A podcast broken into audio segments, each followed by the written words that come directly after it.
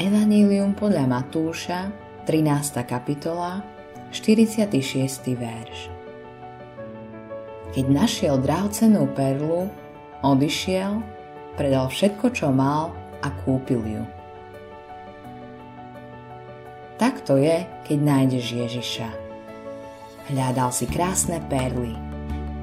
Začal si ako dieťa. Ak si nejaké našiel, vzal si si ich.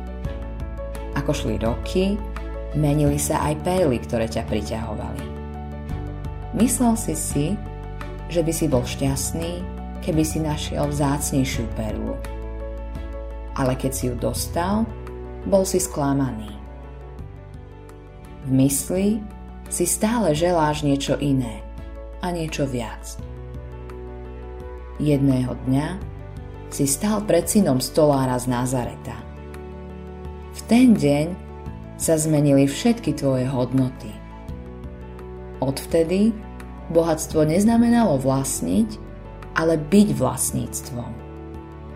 Keď si pochopil, že Ježiš ťa chce mať, všetko ostatné stratilo magickú moc nad tebou. Už si viac nehľadal. Našiel si perlu nad všetky perly. Ďalej si žil vo svete. Návonok sa veľa nezmenilo – ale v srdci si sa stal iným človekom. Nasťahoval sa tam Ježiš. Predtým ťa zamestnávalo množstvo malých životných cieľov. Teraz sa prvoradou vecou stalo niečo úplne iné. Stal si sa učeníkom. Život pre teba znamená kráčať v šľapajách inej osoby – Ježiš pozná cestu kríža, pretože sám ňou kráčal. Po tejto ceste vedie aj svojich nasledovníkov. Nemajú odčiniť svoj hriech. To raz a navždy urobil On. Avšak cestou kríža nás dovedie k nebeskému cieľu.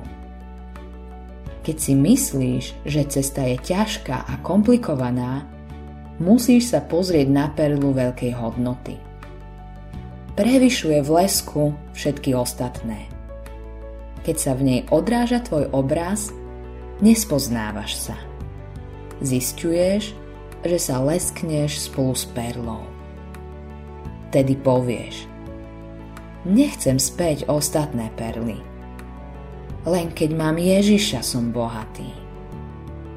Potom plynú dni Ježišové oči stále spočívajú na tebe. Cítiš jeho pohľad a to, že nikdy nie si mimo jeho zorného poľa, ťa naplňa šťastím. Každý deň je deň cesty k Novému Jeruzalému. Tam cesta končí. Tam bude Ježiš korunovaný. Spolu so všetkými spasenými ľuďmi budeš spievať chvály na ktorých bude on prebývať na veky. Autorom tohto zamyslenia je Hans Erik Nissen.